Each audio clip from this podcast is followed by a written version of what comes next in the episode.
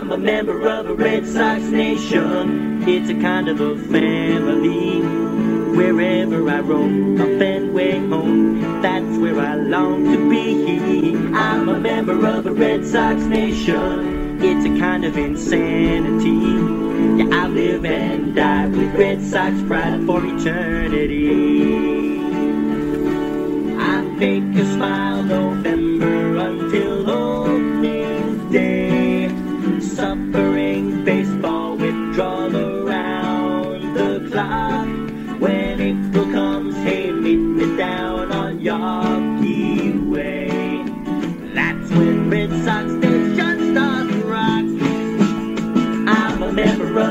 Sox Nation. It's a kind of a family. Wherever I roam, a Fenway home. That's where I long to be. I'm a member of a Red Sox Nation. Good evening, everyone, and welcome to not just another episode of the Benny and the Betts podcast, the 100th episode of the podcast. We will be covering Boston Red Sox baseball and mostly actually MLB wide hot stove, but there will be some uh, Red Sox related discussion with it as well. For everyone staying up late tonight on Periscope, the podcast can be found as always on iTunes, SoundCloud, Spotify, Spreaker, Stitcher, Player FM, and basically wherever you can find it on Google. I am Terry Cushman, and tonight I am joined, as always, by Jeremy Schilling. Jeremy, how are you? I'm good, Terry, and yourself? Pretty good. Just going to uh, tag team it tonight, the two of us. So, diving right into it, um, we'll get into Manny Machado, and then for the audience, we will also talk about uh, Miller, Andrew Miller, and Steve Pearce. But leading off with Machado, what are your opening thoughts and expectations for where he might end up? Um, you know, let me just start with this. As a caveat, I hate Manny Machado. I think he's a scumbag. I think he's a dirty player. Um, I don't, you know, I, I don't hate every, you know, dirty or, or player that kind of plays on that line. I hate the guy who pretends like he's a choir boy and then spikes people and steps on people's foot on first base and just does things that, you know, generally speaking, are really like open and obviously dirty. So, just as a caveat to my Machado thoughts, in my opinion, he's unequivocally a goddamn scumbag. Okay, so now that that's off my chest, um, I don't think he's a shortstop, and I, I don't know why uh, the Orioles and then the Dodgers w- were willing to placate that. Um, I wish I had some advanced statistics on his um, defense uh, metrics, but assuming that whoever's going to sign him is at least initially going to have to put him at shortstop, I think that's a factor in wherever he ends up going. Um, he is an elite offensive player. Um, the, the the thing that I would caution some teams about is the fact that for the large portion of his career, except for like this, obviously the year with the Dodgers, and uh, was it two or three years ago? They they won like 88 games. The Orioles. He really has largely not had a had an impact on a on a team that's even at or above 500. So um, if you're the type of team that thinks Manny Machado is going to put you over the top, you know that's this guy's not for you. Um, on the flip side, if you're a team that you know you're already there, um, but let's say you do have a, a glaring hole, um, you know maybe maybe with run production, he he is the type of guy for you. Um, the money is going to be crazy, uh, and Terry, I'm actually going to defer to you on on your thoughts on this first, but. Let me just end my opening commentary with we spoke at length about Bryce Harper's marketability as a clean cut guy, family guy, no trouble, uh, really, except for some in in the clubhouse stuff, where we discussed, and I truly believe his his value is at least to some extent related to his marketability. Manny Machado, to me, because of the image that he has. Um, I don't think he's really an electric personality. Um, obviously, I think he's a scumbag. I, I think his value is going to be south of Bryce Harper. Um, so you know, uh, just some of my opening thoughts um, on on on Manny.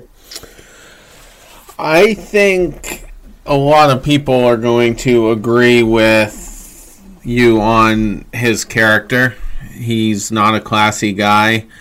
Um, the Red Sox have learned that the hard way with the Dustin Pedroia uh, blow up, where you know he had, he spiked him sliding into second and whatnot, and then it seemed like as soon as he got to the Dodgers and he was no longer managed by Buck Showalter, the dirtiness just exploded, and there were all kinds of incidents. He stepped on uh, Aguilar, the Brewers' first baseman, and then he did it with Pearce.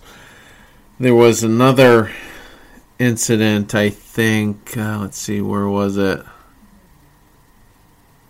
He spiked someone In else that- as well. In that Brewer in that Brewer series, he spiked uh, their first baseman, um, right-handed power Dominican bat. I can't remember his name right now. He Aguilar, I him in think. Yes. Yeah. Oh, I'm sorry. Did you say that? Yeah, and um, Okay. but he That's- that's what I'm also aware of. right, and he hit um, Vazquez a couple of times with his backswing, and I I think had done that previously in the playoffs as well. So I mean, it just whichever manager takes him on is going to have a whole bag of issues to deal with and then you had you know just the press conference blunders where he said he wasn't Johnny Hustle and he never has been and never will be that can't sound good. His agent couldn't have been happy about that. And then I think I can't remember it was game 4 or 5 of the World Series where he hit a ball that looked like it might have been a home run and he kind of you know you know kind of took his time and was pretty nonchalant. And then turned out it just bounced off the wall and and because of his lack of hustle as I was just talking about it ended up just being a long single when it would have been a double for anyone else so you got you got those things you know to deal with and um everybody looks at the Red Sox and the Yankees to be players for every major free agent, and I think we can agree the Red Sox aren't going to be in on Machado, much like they're not going to be in on Bryce Harper. And the Yankee, we'll get to them specifically in a minute, but fans of of both fan bases, the Red Sox and the Yankees, seem to want very little to do with Machado. You know, and and I think you know the money's obviously going to be big, but I think his character even resonates with us. I mean, he's been a division ri- rival, and and neither fan base is interested in acquiring his services. So, I mean, that's I think that says a lot. Yeah, it does. It does say a lot. I mean, I've come out, you know, on on him right away with that to kind of get it out of the way. To get back to the team specific issues, why the two main spenders, because obviously the Dodgers have already said they're going back to their previous shortstop who's coming back from an injury. The Red Sox are so well set um, that there's just no need for him. I mean, Bogaerts is, is still in his arbitration years with Devers and Nunez and Holt, there's just you know, there's just no there's no spot for him. Let alone why would you spend the money on Machado, which would basically eliminate you from the Betts sweepstakes? So to me, it's just a no brainer with the Yankees. And I said this the other day. Please sign Machado. sign him. Sign him to three hundred million dollars for seventeen years. Please, please sign him and ignore your pitching staff.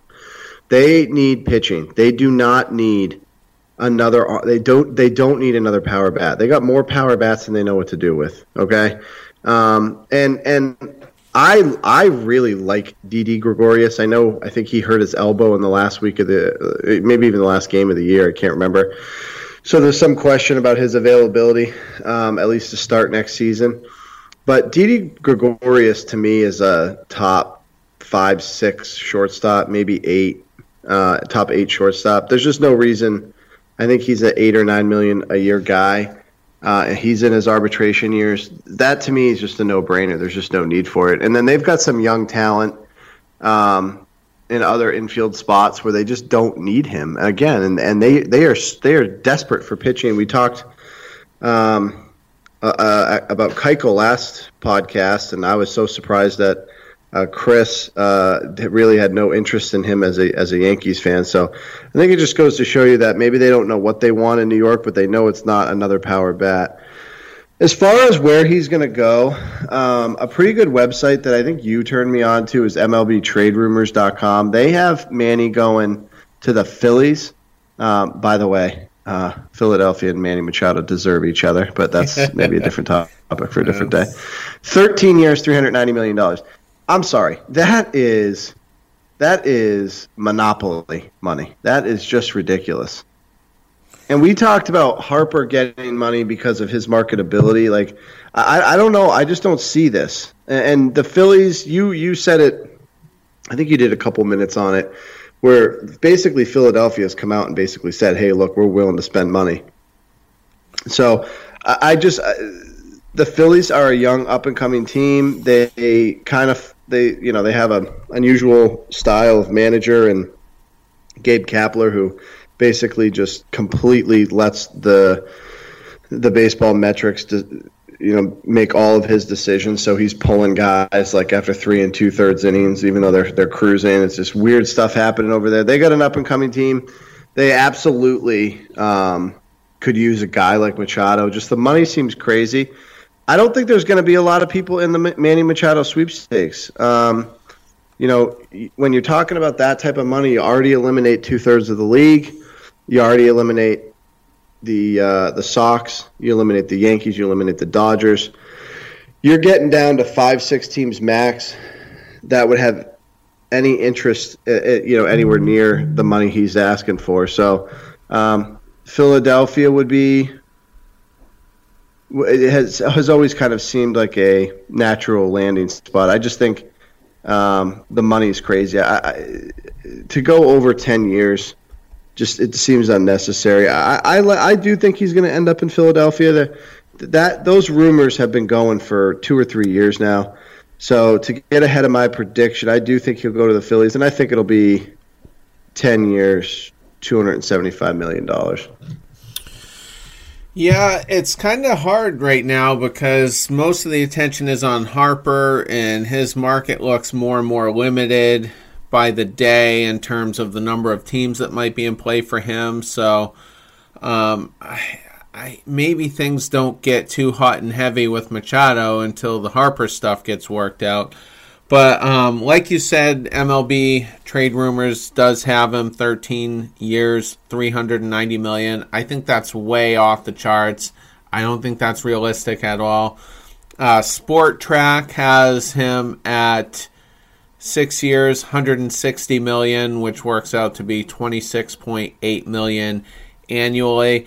I think the annual figure for them is is probably on the money, but I, I feel like it'll probably be at least an eight year deal. So that pushes it up to roughly 220 or so, 210, 220. Uh, and I think that I think it is going to be in the twos. I don't think it'll uh, eclipse 300 million, and uh, and it, it could drift up towards uh, you know, 275 your figure uh, should the annual number come up to say 30, 32 million. So there's still a long way to go, uh, you know, until he gets signed. I, I, don't think anything is is imminent. Um, with the Yankees specifically, they are talking about uh, adding two starting pitchers. James Paxton has been connected to them. He's also connected to the Astros. But it's interesting that they're looking at trades right now versus signing anyone because Keuchel is out there. Dallas Keuchel probably will be uh, affordable, you know, for a big market team anyway. Patrick Corbin has been connected to them since last summer, but they're they seem to be exploring trades right now. Um, if they were to end up being in play for Machado, though, I think it would be later in the hot stove season if the market tends to fall. If the market falls fairly low, say it gets closer to that Spotrac figure, six years, 160, I don't know why it would, but if it did, I think they would probably become players in that. You mentioned Gregorius, one of the better shortstops in the game. His availability um, he's probably going to miss the first two months uh, per a couple reports that I saw, so he could conceivably rejoin the team uh, in early June following his Tommy John rehab, which is obviously a lot uh, quicker for a position player than it is a pitcher. Um, and I think shortstop would be where he would play for now because they have Miguel Andujar, and it it boggles my mind that he ends up in trade talks and that they're not completely adamant that he'll be their third baseman going forward because he did hit 297 last year, 27 home runs, 92 RBIs. He had a better year than Andrew Benintendi did, and maybe he's obviously not as good defensively at his respective position, but definitely a really good bat. So, I mean, for the Yankees to blow all that money on Machado just doesn't make a whole lot of sense given the cheap homegrown talent they had. Another team in the American League, the only other one I can really see being in play for him uh, might be the White Sox, but who really knows? It's tough to tell how far away they are from being competitive. They do have a decent farm, but I, I don't know and then getting over to the National League, the Cardinals could probably be in play for him uh, as a shortstop. The Chicago Cubs in the past week have come out and said they will basically listen to um, any trade scenario with any of their players, basically. And Kris Bryant's name was brought up. So if Bryant were to be moved, maybe the ulterior is to sign Machado. I have no idea if you know if that's the angle they're working on. It would be a big middle finger to Scott Boras because they would be peddling his client Chris Boris out of a big market, not getting themselves in on the Bryce Harper sweepstakes, and then going after the other big fish that's who knows really like i said if that's the plan there but it's a possibility. Uh, interestingly who says the washington nationals can't be and play for him? If he ends up being the discount between him and harper i mean i wouldn't put anything past him especially if they were willing to give up uh, 10 years 30 million per year 300 million overall if we both agree that Machado's not going to reach that, I don't know. I, I, don't know that the Nationals aren't in play for him. Uh, the Phillies, obviously a fit, and uh, like you said, they deserve each other. It's a very toxic market for a toxic player. And who knows, with their hardcore analytical philosophy, I mean, it wouldn't surprise me if they you know, basically became what the Nationals have been the last decade. Um, and then the dark horse team, the San Diego Padres, they're prone to doing stupid stuff, and they're not far off from competing. So, um, I think he stays National League. Uh, Phillies are are, are probably the most willing of anyone, like you said, to to pay the stupid money. So uh, that's a, a definite uh, landing spot for him, I would say.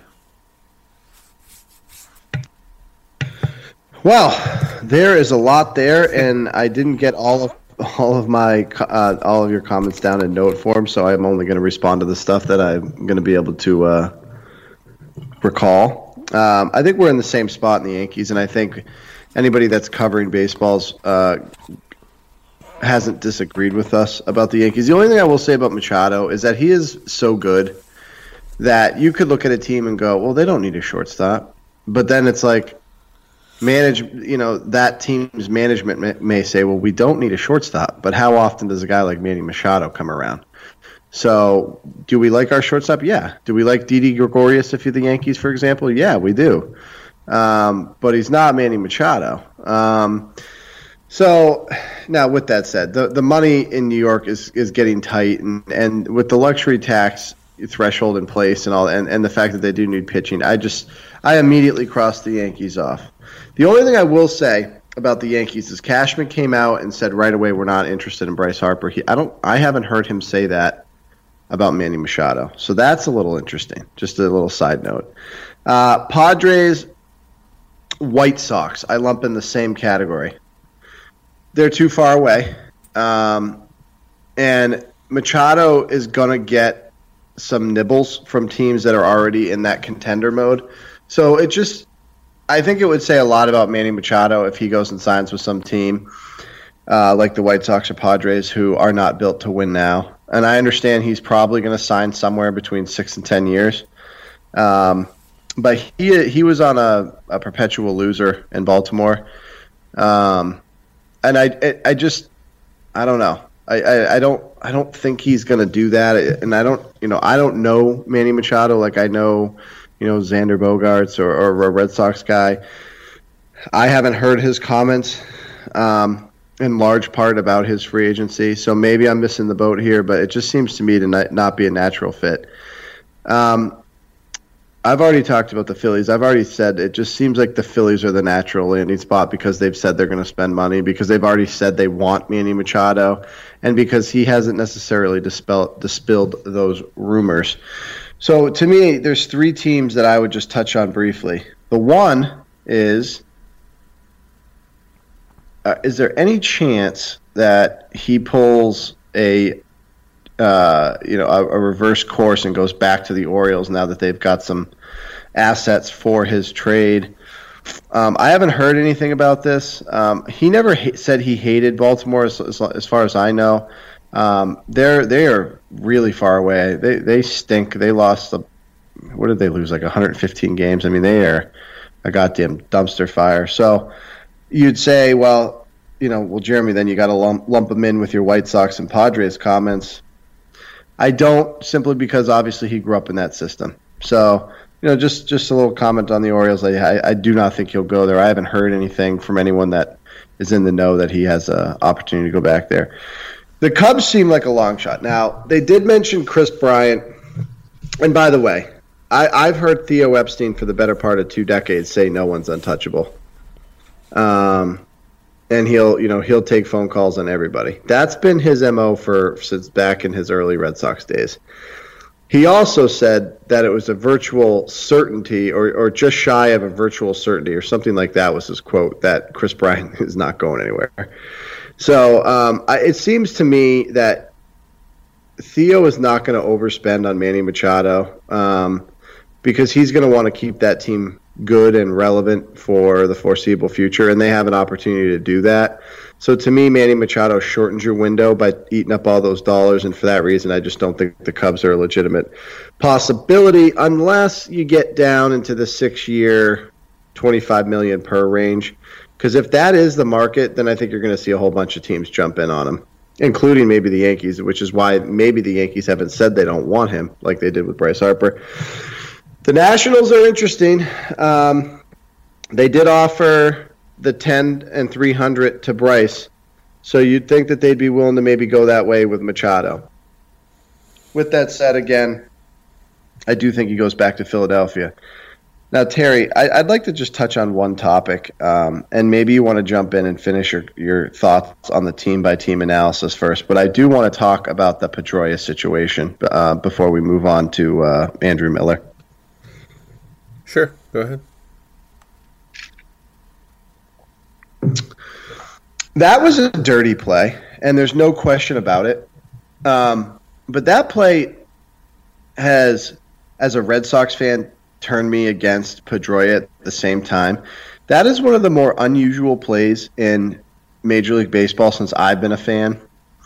And I probably go back to like 89 or 90 where I started watching the far majority of the games no one came out of that situation looking good.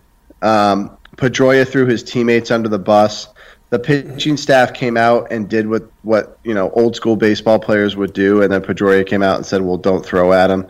I didn't I didn't ask for this. All that stuff. Uh, Machado, that was kind of the birth of his douchebaggery, in my opinion. And, you know, Pedroia hasn't been able to get healthy, and I think it goes. It, it's a it, like Machado is doesn't get talked about enough about how how what he's done, being reckless, running the bases, and just otherwise being a dirty player.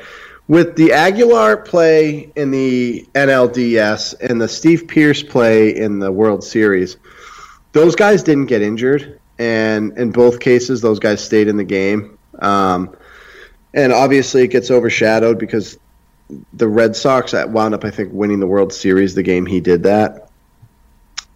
Machado may have ruined and ended Pedroia's season. Uh, I'm sorry, career. He he played three games this year. He he he, was one for twenty one or whatever the hell he was. He sucked. Um, and I you know I call him the little leader. Um, and I think he is an eyesore on this roster, in that and that contract is another contract in the line of bad contracts that this team just seems willing to offer every three or so years. Um, but for whatever reason, and you see it a lot more in hockey where it's like a nasty hit ends a guy's career, and that guy's like got a stain on him. You know, he becomes a dirty player. Um, Machado ended Pedroia's career. That's what it looks like right now. You know, it it just doesn't get talked about, and and, that, and that, it's it, it and I don't understand that. And maybe maybe I see him differently than the than the rest of the fan base and the media sees Manny Machado, but by all accounts, Pedroia is not going to be ready next year. Um, and if he is, it's going to be like in the middle or late part of the year. Just something. It's just odd. It's just odd. And no, and obviously no one came out of that looking good. But he he it, it looks like ended a potential Hall of Fame player's career, and it's just not talked about. He might have, and and Pedroia had gone undergone a a more minor surgery before the 2017 season uh, than he did before the 2018 season, which was a more, you know, major comprehensive surgery.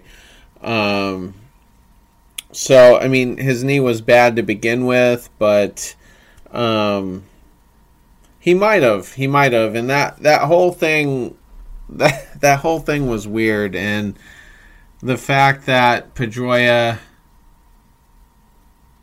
you know, completely threw the entire bullpen under the bus was pretty stunning. And, um, you know, and, and they, you know, they were just trying to show him that you know they had his back and um, so you know uh, that in and of itself became probably the bigger controversy of that whole series uh, more so than Machado sliding into his leg. But I mean that that's the player that Machado is. And um, I hope teams take that into account. I hope that literally costs him hundred million dollars over the course of the next decade, whatever his contract ends up being. But um, you're right, though. Not a lot of people uh, talk about that. I, you know, they'll definitely talk about his antics throughout the playoffs, but I'm not sure. And with Pedroia, that major surgery he had, the cartilage restoration surgery, it's relatively new. I, I don't really know any other athletes who have had it so far. I'm sure there might might be a few others, but no one notable. And uh, Steven Wright had that though uh, on the Red Sox, and he had complications and, and wasn't really ready for the playoffs. And um, both of them ended up having like a second minor arthroscopic uh, surgery to kind of clean some stuff up uh, around those uh, tendons in the knee, but um, that might not be a viable surgery for pro athletes going forward. I, have even heard the term experimental used, uh, you know, since Pedroia came back. So if it, it, it might have ended his career, and and with Pedroia, like who who says he's going to be able to come back and, and swing the bat? I mean, Grady Sizemore couldn't do it, and he was much younger than Pedroia. And uh, I just, I don't know. Pedroia was one for 28 if you include the AAA at bats this year. He just, I don't know. It's just an extreme long shot to me that he'll come back. Recovering is one thing, and being able to play again at a major league level is is a whole different thing. So, um, and then just to wrap up my thoughts, um, I'm going to agree with you on the Phillies uh, so far.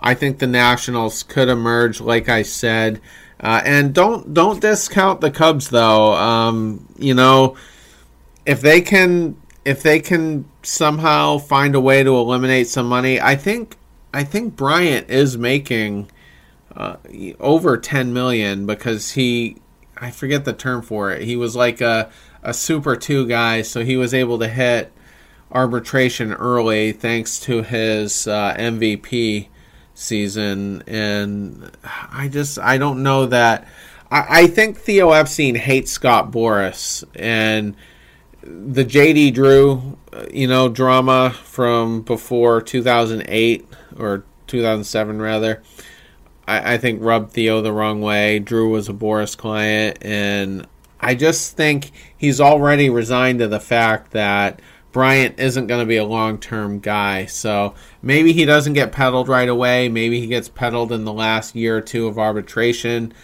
so that, you know, they at least get something. But, um, but I still think, you know, whether Bryant is or is not, you know, a part of the you know, a part of the process of bringing Machado in. I, I still think they could find ways to be to be players uh, for Machado, one way or the other. Um, um, and so, any any last thoughts on either the you know Machado or the Pedroia thing? No, um, I I just looked up while you were talking about. It. Kris Bryant has three more years of arbitration, and he's going to have, you know, he he made just under 11 million this year, so he's going to look at 13, 15, set, like so he's he's going to make a ton of money um, right. without having a, an actual long term contract in place. I just don't see a reason why they wouldn't go arbitration year two, arbitration year three before they move him uh, in 2021 if that's what they want to do. Um, and the other, the only thing I, I say with Boras and and I get 100%. Like I know Theo and Boras have had their differences, and and there's been some rumblings that Epstein won't even you know deal with Boras people to a certain extent. I just hold on to this fact that the athlete themselves wouldn't necessarily let an agent, you know, just steamroll the process.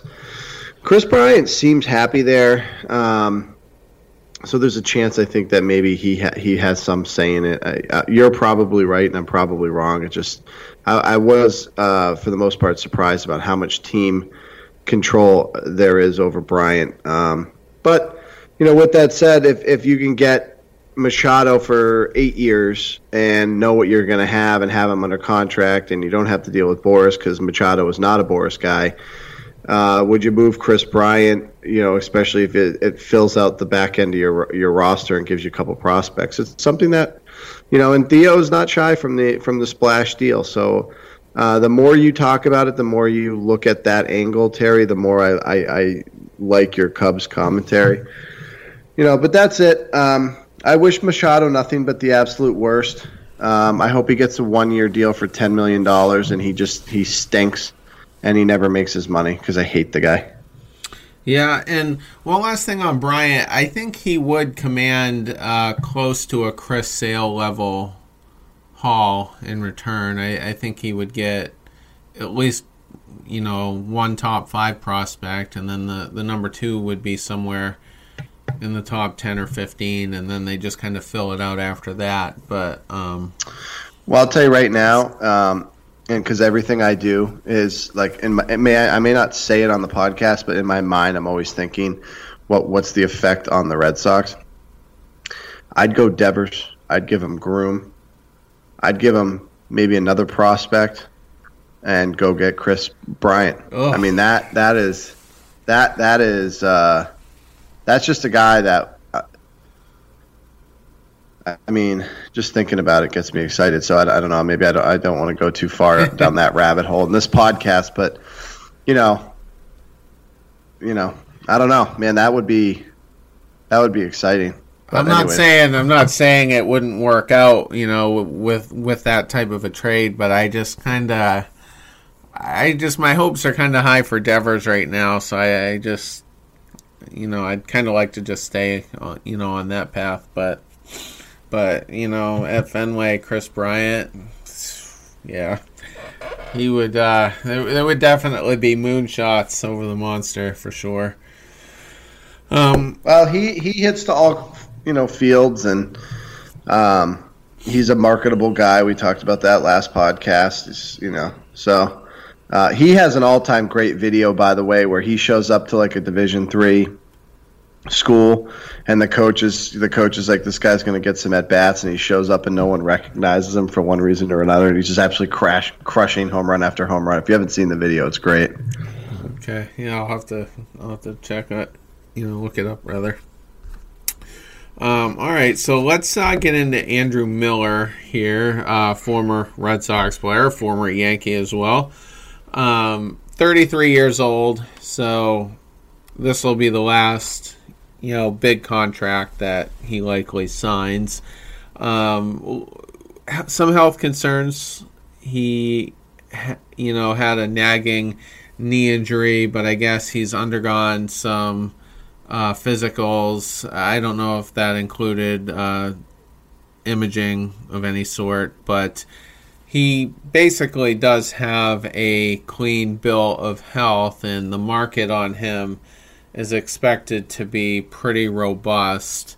Um, MLB TR, MLB Trade Rumors has him three years, twenty-seven million.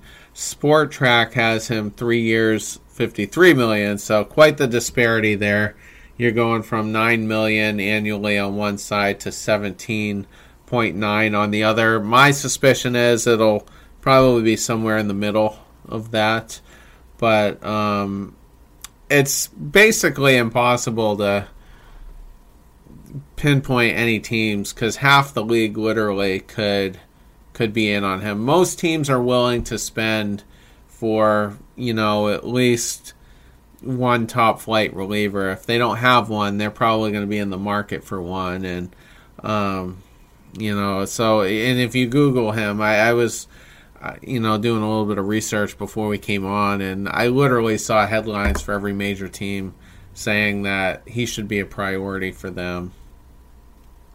What are your thoughts? My thoughts are how quickly you glanced over the health issues. Because let me read let me read you his splits for the last two years. 2017, he uh, he appeared in 57 games, 10 earned runs, which is banana land. That's an ERA of 1.44. He had a .83 WHIP. He he didn't save games, and you know win loss does not matter.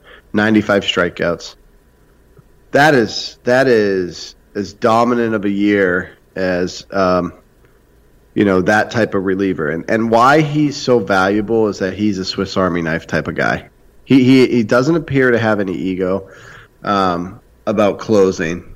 In fact, I don't he he's never really been a closer. He doesn't seem to go out there and say much anyways, but he certainly hasn't said anything about wanting to close. But he's nasty. I mean, he is absolutely filthy when he's healthy and he's on, and and and he's jumped around from team to team, which is a little bit surprising. Um, given how good he's been. But then you jump to last year, 37 games, and he had two or three stints on the DL. So, okay, 16 earned runs. So that's a 4.24 ERA, which is not great. 1.38 whip, which is below average. Again, the wins and the saves don't matter, and he didn't have them anyways. But and his strikeout numbers were were way down, 45 strikeouts. He's 33 years old. He's pitched some high leverage situations, and he's another guy, uh, like I mentioned with Chris Sale, where his plant leg is actually like in the left-hand batter's box, and he's got to create a ton of whip and and and um, leverage on his body to get the ball to the strike zone. Miller's a little different too. He's had some knee injuries. I think he had some foot injuries uh, before, where they kind of lingered. Um, I think there's some significant questions with his health. Um, Now, do I want the Red Sox to sign him? Absolutely, 100%. No more than two years, because if you're wrong, it can't be another four-year deal. It just can't. We can't keep doing this to ourselves. Where and I, typically I don't have an issue with the, with the with the contract, and I and I'm, but it's it's when it's half a decade and it's hampering you for for years on years when the player's gone. That's a problem for me. And so I'd overpay him, and you're the Red Sox, cause and you can uh, overpay him for two years and give him a ton of money. You know, if that's what it takes, um, especially if you're going to load up and go for it. Now, what does Andrew Miller not do for the Red Sox? He does not close games. It does not cure the fact that if you're going to spend on Miller, that that 99.9% means you're not going to on Kimbrel or any other closer. So it creates an interesting situation where you have another guy that's willing to pitch in the you know sixth, seventh, eighth inning, but then you just have a whole bunch of guys who are willing to pitch in the sixth, seventh, and eighth inning, and you don't have one guy who's got to get the most important outs in the game. So um, I'm all in on Miller in Boston for two years, and I'd pay him. I'd pay him the fifty. I'd pay him. Spotrac is out of its mind at seventeen point eight. That that that's just ridiculous. 14 million, two years, 28 million, I'd do it. I'd do it because this team's loaded and ready to win again. Yeah, and I mean he doesn't. He wouldn't necessarily have to be the closer in Boston. Um, you know, they could. You know, they got have basically have until July thirty first uh, to figure that out. But um, I I mean I'm just going on a report uh, by C- CBSSports.com. Uh, they you know they reported that his uh, knee is uh, apparently healthy. So, um, but the other thing that we we need to factor in here is he is 33 years old and.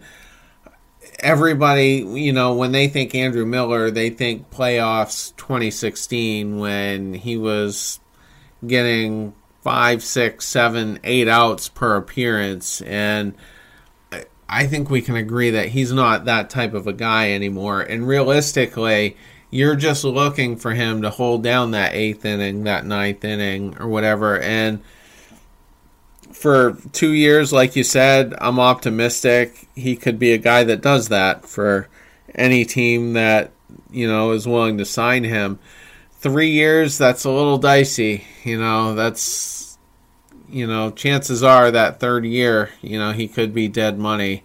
So, um, uh, you know, so I, I don't know, it, but that could be the sticking point. You know, there could be there could be a dozen teams in on him for two years, and and they're gonna, you know, they're gonna hash it out with his agent, but if three or four teams are willing to go that third year, suddenly the market shrinks and he's gonna, you know, end up on one of just those three or four teams. So it's tough to tell where the market could, um, you know, dictate which which team he ends up with. But um, you know, he was a Yankee, and they they signed him thinking they were going to be competitive, and then it turned out they weren't competitive. So they traded him in 2016 to the Indians, and um, you know, and they've had him ever since. But um, he can pitch in any market, so I guess that's that's where I was going with that. He's pitched in Boston, pitched in Cleveland, pitched in uh, New York, and so there's no there's no real mystery, you know, to as to who he is. So I'm not I'm not gonna place a team on him because, like I said, the market's so wide. I hope it's Boston, but it could be the Brewers. You know, they're they put a lot of emphasis on the bullpen, and um, you know maybe New York brings them back because uh, you know Robertson is also a free agent. Maybe he'll get some looks by the Red Sox. Who knows? But um, it's just so impossible to um, to to pinpoint where he would go.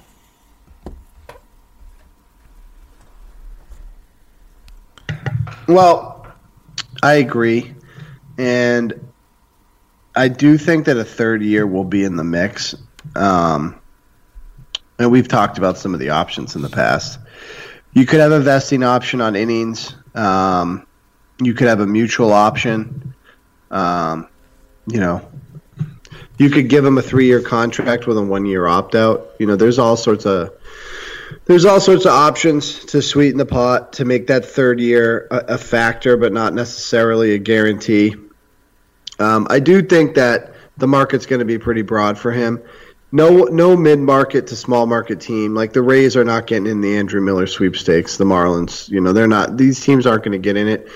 So it's not going to be so broad that everyone's a factor, and it just drives the price out of this world. Um, and I think there there are going to be te- let me let me just get to your Brewers comment because Chris earlier in the week said on, the last podcast said that he sees Kimbrel in Milwaukee as a real possibility.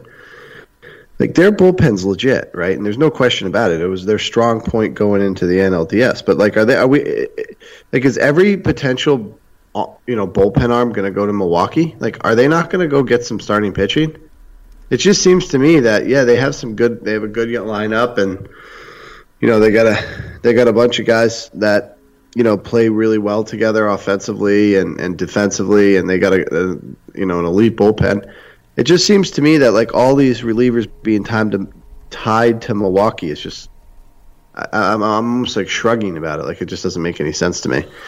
Um, but with that said, Miller Miller is going to be on the forefront of any you know upper mid to large market team um, that wants that guy, you know, that Swiss Army knife to get him over the top because he is the type of guy that can get you over the top.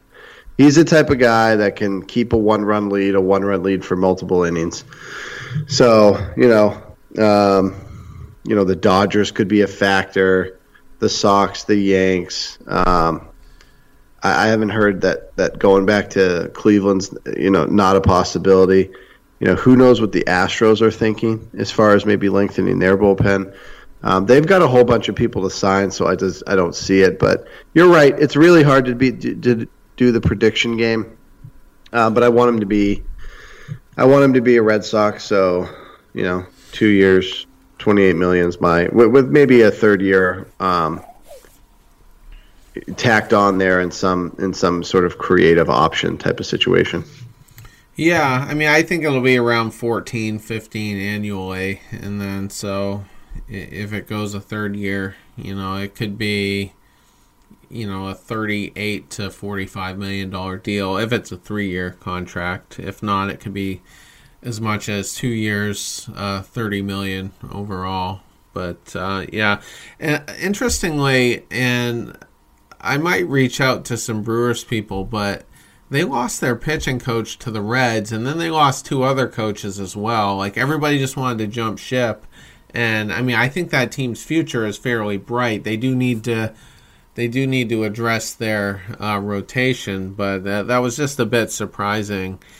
And um, getting back to the Red Sox, though, uh, interestingly, Dave Dombrowski was the general manager who first drafted Andrew Miller in the Tigers organization, uh, I think in 2004. And, you know, he kind of came up through them. I forget, he might have ended up in Miami before the Red Sox, and he ended up with the Red Sox in uh, 2011. And of course, they even as late as then, the Red Sox were still trying to uh, groom him into being a, a, starting pitcher. And it wasn't until Valentine got there in 2012 where they uh, converted him into a uh, reliever, and it kind of started to take off. And he was pitching very well into the uh, 2013 season when he when he broke his uh, a bone in his foot there, and he always gave Valentine credit for that. You know, and he, he would say that a lot of people give Valentine heat, but he gives him credit for helping transform his career. And uh, the other interesting note that does kind of involve Dombrowski is when uh, Ben Cherington, who was the Sox GM in 2014, um, was kind of selling off a bunch of players. Lester went to Oakland, so did Gomes. Lackey went to the uh, Cardinals, and then Andrew Miller was like the big fish remaining, and it was his walk season, so it made perfect sense to trade him because we're you know we were on our way to a last place finish, and the two teams that came down to was the Detroit Tigers with Dave Dombrowski, and then the Baltimore Orioles. But the Orioles were very stubborn and weren't willing to give up Eduardo Rodriguez in that trade initially. So as it got close to the 4 p.m. deadline, it was looking like an almost certainty that he was going to end up in Detroit. And they had the package all worked out. I and I don't know who was in the package, but but apparently Cherington and Dombrowski tentatively had agreed on something, and then the phone rang again uh, from Dan Duquette in the Orioles front office, and he said, "All right, all right, I'll we'll give you we'll give you Erod," and then he ended up uh, going to Baltimore after all. But Dombrowski has several connections to Miller over the years, so um, that that'll make it kind of interesting if if he ends up being in play for him uh, this hot stove season and you know, you'll welcome it. I'll welcome it. I don't think there's any fan in Red Sox Nation that uh, wouldn't um, like to see that happen again. Especially, you know, if it means not bringing Kimbrel back because, you know, he even though he kind of got it together, you know, in the World Series, I, I think everybody, you know, was tired of having heart attack ninth innings with uh, him on the mound and we know who Miller is. So, uh, any any f- final thoughts on him? Yeah, I if they sign him, I just don't know that it's. I don't think it's going to be as a closer, and I I, th- I think you agree with me there. Um, just as a little side, MLB Trade Rumors has Kelly getting the same contract that MLB uh, Trade Rumors has for Miller, three years, uh, nine million per uh, except he's going to the Angels. So that creates a, an interesting little question, which is if the money's the exact same, do you prefer Joe Kelly, who's coming off what he just did for you? He has absolutely no history of injury uh, stuff. Right handed arm, power arm, um, you know, below average strike thrower. Uh, Andrew Miller on the opposite side, uh, he's also had some big time moments in October and November. Uh, lefty, better stuff. Um, you know, also struggles at times with throwing strikes, but uh, when he when he did get switched to the bullpen, he was better. Um, so for me, um, and I can't believe I'm about to say this, but if the money's the same and it's a three-year deal, um, just as a little aside, I would prefer Kelly because I think you get a little bit more guarantee about what you're going to get, especially health-wise. I don't agree. Uh, I just don't trust Kelly uh, over the course of a full season. Um, totally agree with the injury history and that he, he likely would be the more durable guy, but but at the end of the day, he, he can fall off a cliff. Miller's the type of guy who I think can adapt, can come up with solutions a little bit quicker to kind of fix his game, and um, I would I would take Miller. You know, even if the third year is risky. But uh, the thing with Kelly too is um, he's I, I can't remember if we covered this on a previous show or if we texted about it or whatever. Um, but he's saying he he's open to being a starter. So um, that makes his market a little more uh, interesting, I guess, for lack of a better term. Um, and I, the Angels would be the team to sign him as a starter because that's a dumpster fire organization, and and they can't do anything right. So, um, but my my preference would would definitely be to for Miller, and it's been a while since we've had a a very um, above average or even an elite lefty reliever and uh, so I think I think Miller is the solution there, and then still have Brasier, still have Barnes, uh, you know, for righties, and um, I'm not convinced that we might not go after two relievers, even you know, even though we do have Feltman and Lakins uh, both basically major league ready, but um, yeah. But to answer your question, I my preference is Miller. Okay, I mean, I'm just you know, to me, the if if if you're gonna get health, then I don't I don't think there's any question. Miller's you know more dynamic, more flexible, pitches you know multiple innings at a time. It's just to me that the health stuff scares me, especially because part of my hypothetical was the third year.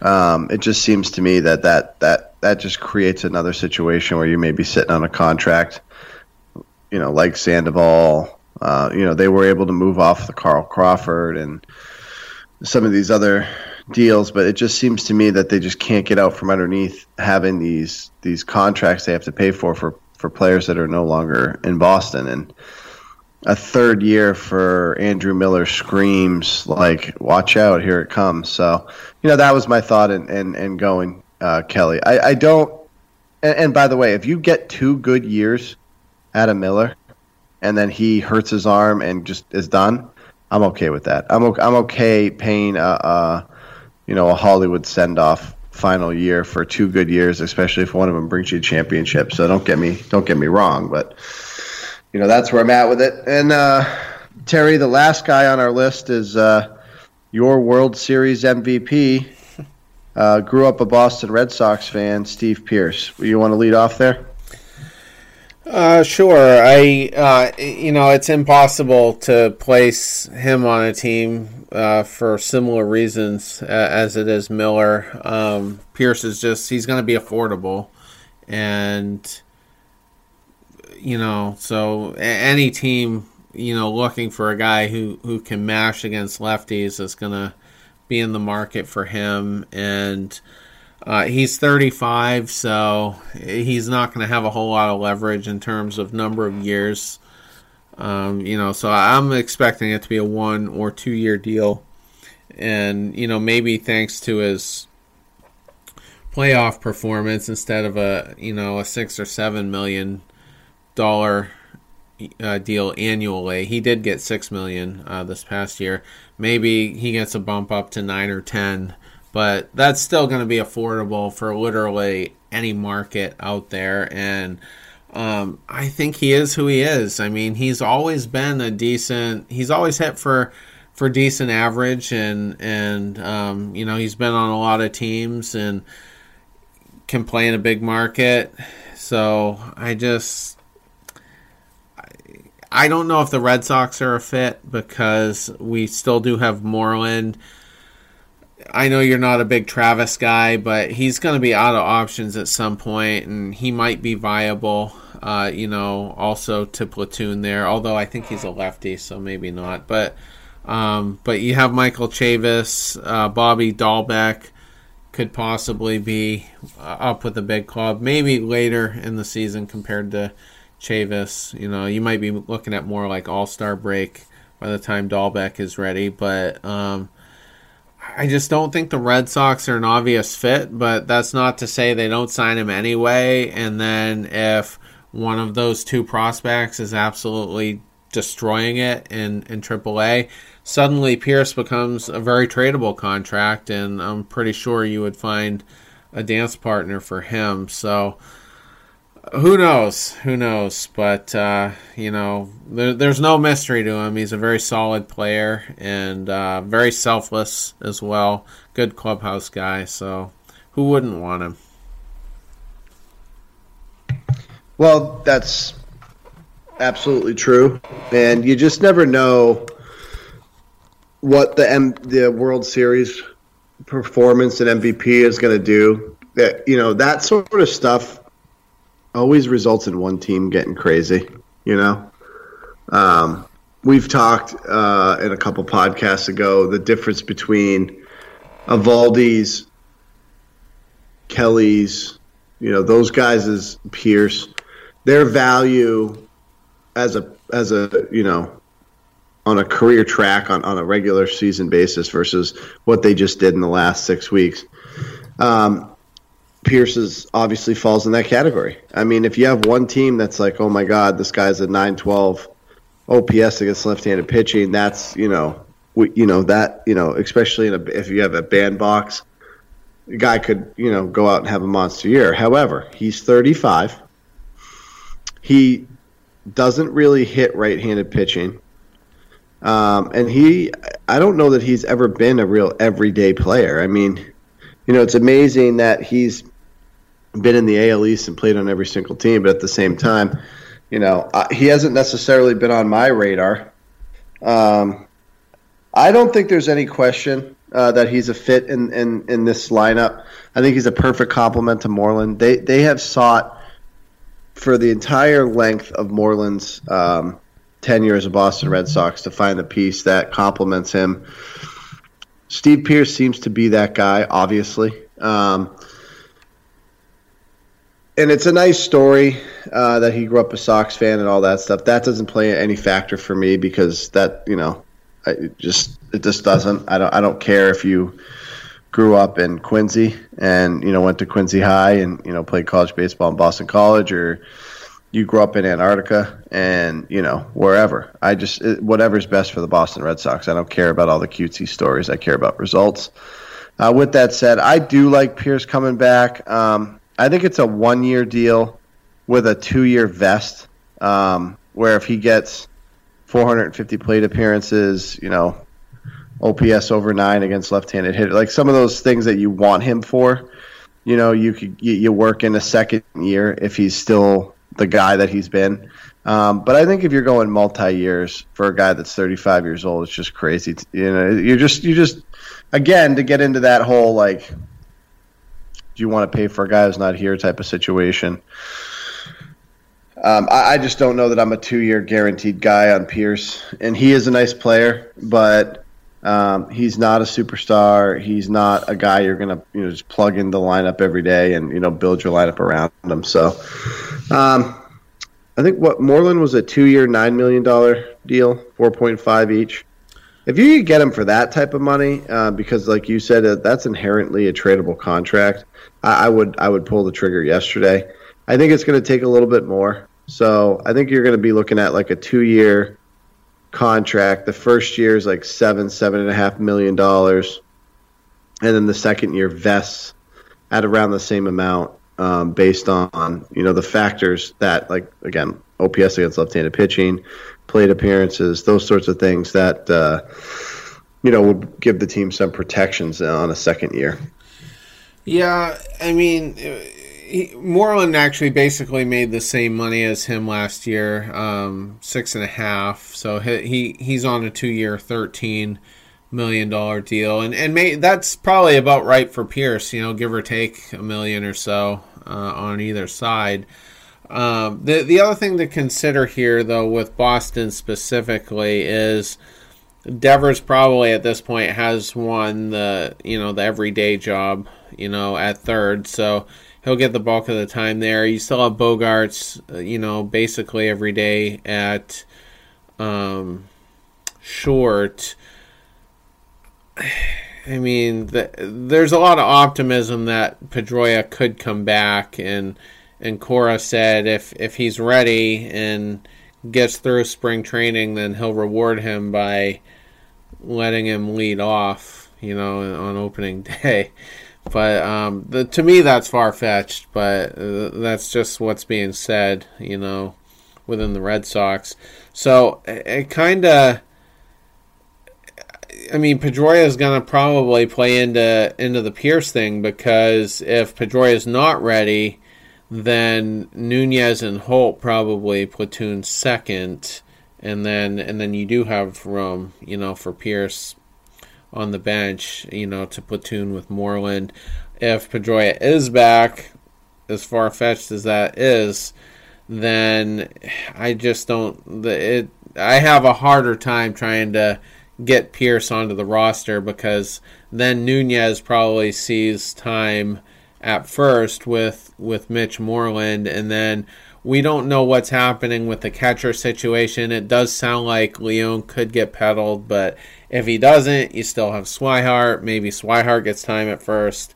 It's it could it could be a huge clusterfuck right now. So we kind of have to see how they feel about the other parts of their roster before um, we get too optimistic. I think with Pearce. but um, that being said, you know, if if it does end up being a two year deal, whether it's one and a vesting option, they could go one with a player option, you know, and leave it up to Pearce, which is exactly what they did with Nunez. I I I have a harder time seeing that come into play, but um, but you know, if it ends up being two years, he's probably getting seven or eight million per year, and I I think that would be tops for him. I, he's not Mike Lowell though. I mean, Mike Lowell in 2007 when he won the MVP, there were you know he had Big Poppy, who seemed like a more likely candidate for that than he was. Uh, Manny Ramirez, who had an epic walk off in the in the ALDS that year. I mean, he could have been you know, an MVP possibly. And then Mike Lowell just, you know, he had the series of his life and he won it. And, you know, he was a few years younger than Pearce, or a couple years younger anyway, and got a three year, uh, $36 million deal. But I, I, you know, but Lowell was solid all year round. Pearce, you know, mostly against lefties. So I, I think I think the rest of the league knows who Steve Pearce is. They know that they're not getting October Steve Pearce for you know six full months. You know he he, he is who he is, and uh, you know I I think his value, you know, will will basically be the same regardless of uh, what he did in October. Anyway, so. Um, those are my thoughts. Okay, yeah. I mean, I, again with Pearce, just to put a button on it, I think like Miller, the prediction game is going to be really hard. Um, for at least for for me, for two reasons. The first, uh, like Miller, I think there's going to be a ton of teams involved. And and by the way, Pearce is the type of guy who's going to be attractive to small and mid market teams looking for a veteran presence in the middle of the lineup. So you just hate to see maybe um, uh, some other teams that uh, otherwise wouldn't be factors in prime free agents jump in and muddy up the market a little bit. Um, and then second, again, the potential overvaluation of a guy who's coming off a, a splash like winning a World Series MVP. So, um, you know, and then you made a pretty good point. You know, Pedroia being there, not being there, the unknown of it. Um, it's creating it, it's it's holding the the roster hop. Um, it's holding the roster hostage to a certain extent. I just don't think. I think it's silly to think that he's going to be there on opening day. And I think it's silly to think that he's going to go back to being a guy who gets 600 plate appearances. So, yeah, I and I agree. I, I agree, but you never know. you know, I guess wrong so many times the last couple of months with Cora. You know, and you know what his idea was going forward. So, we'll you see. know, um, Dombrowski, you know, this team has a division of church and state. Cora may have input, but it's Dombrowski's roster. Um, and, you know, Dombrowski favors proven talent over young talent and over prospects. It's um, one of the reasons why his teams typically have a limited window to win a World Series. He has won other World Series. He won one with the Marlins but it's also why he's known for eviscerating the farm system. Um, so, you know, he's done things in past off seasons like trade three or four prospects for Kimbrel and and you know send um, you know send prime top guys over in the Chris Sale deal and you know so it's I don't think this roster needs much and that's why I like Pearce he's just a perfect complement. Uh, that's why I like Miller um, because he he is going to solidify a bullpen, which, notwithstanding the playoffs, this bullpen sucked all year, and most people thought that when the Red Sox failed to the extent they would fail, and it was going to be, and we both said this in our predictions moving into the postseason. We thought it would be the bullpen that ultimately let the team down, and so I don't think you can you can necessarily ignore the bullpen now just because you won a World Series. It's still your weakness. So Miller's a perfect complement for that. He's a Swiss Army knife, like I've said. He's a multiple inning guy, like I've said. Pearce, again, you don't need to break the bank. We're not we're not filling major holes. We're we're the, the, the hopefully Dombrowski without the use of prospects because he just can't he can't use the prospects unless it's a splash guy like Kris Bryant. So he's gonna have to go out and do these. You know, he's gonna have to go stick his finger in the dam with a guy like Pearce and Miller and, um, you know, and and find guys that are maybe undervalued that are that that have a proven track record and see if you can't get him and, and, and, and complement the roster. Not overhaul the roster, complement the roster because this team is geared to go try to win another one.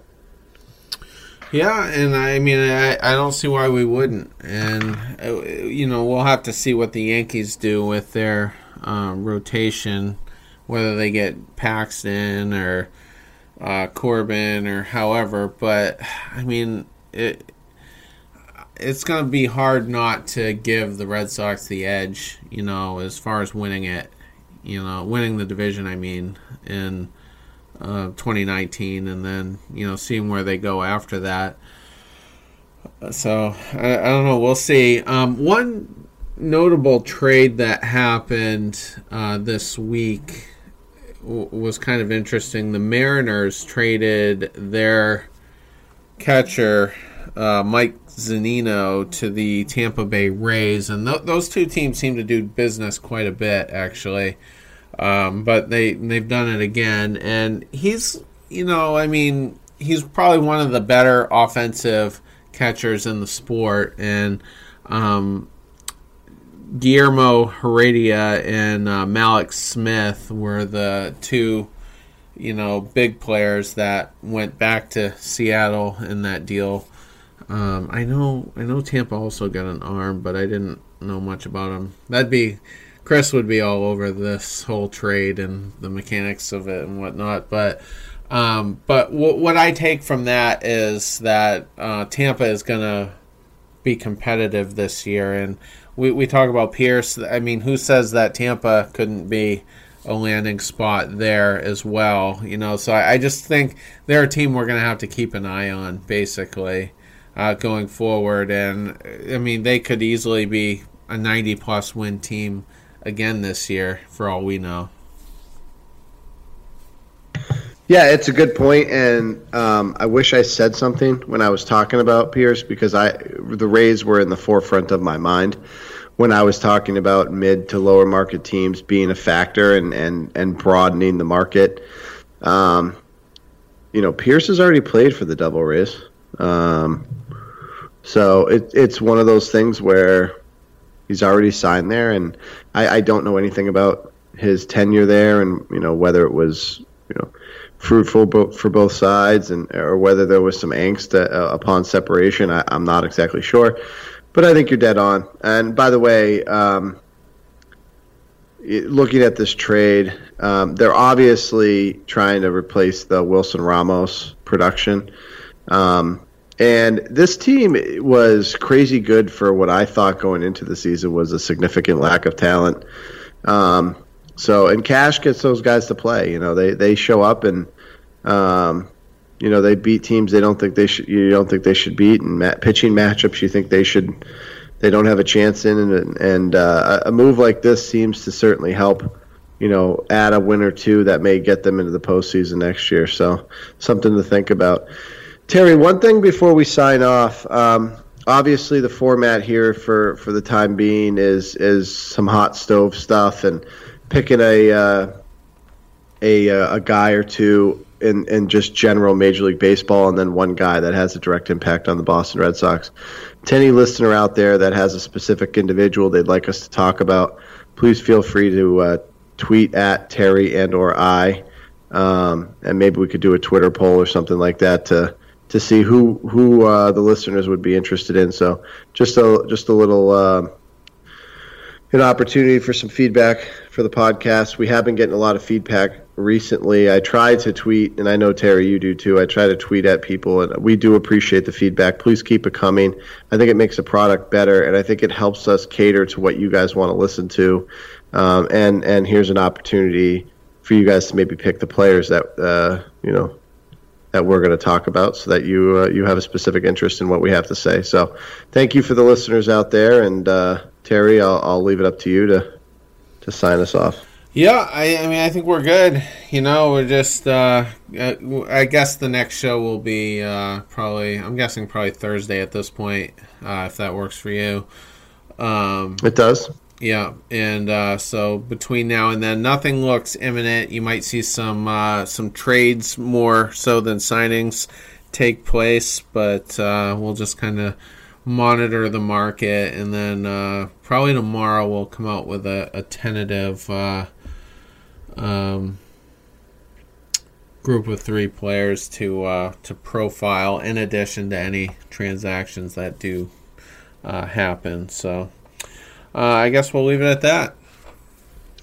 Terry, thanks as always. Have a great night. Yeah, you as well, man.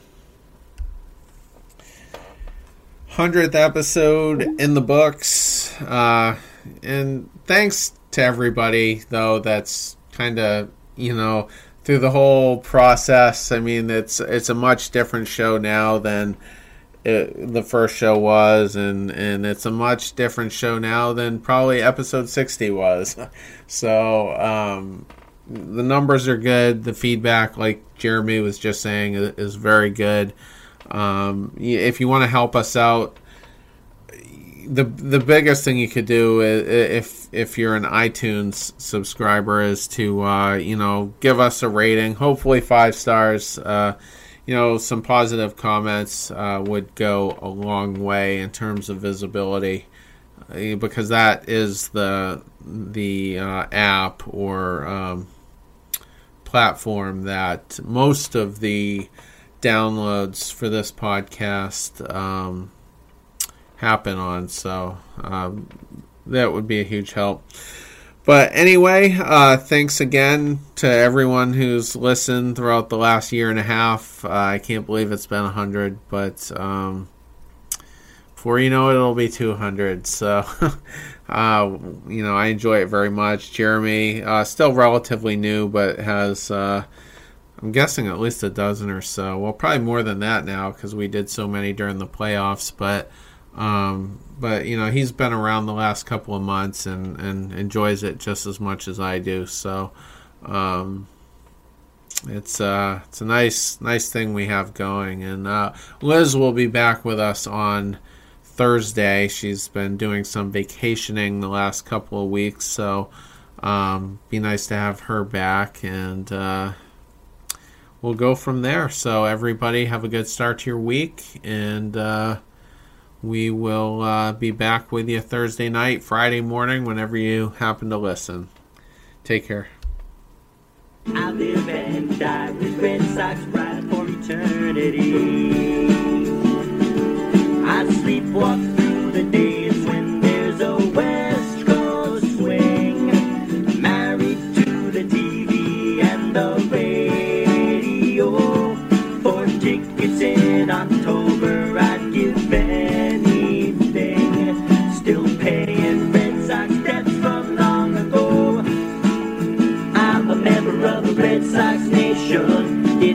A family. Wherever I roam, a Fenway home, that's where I long to be. I'm a member of the Red Sox Nation. It's a kind of insanity. Yeah, I live and die with Red Sox.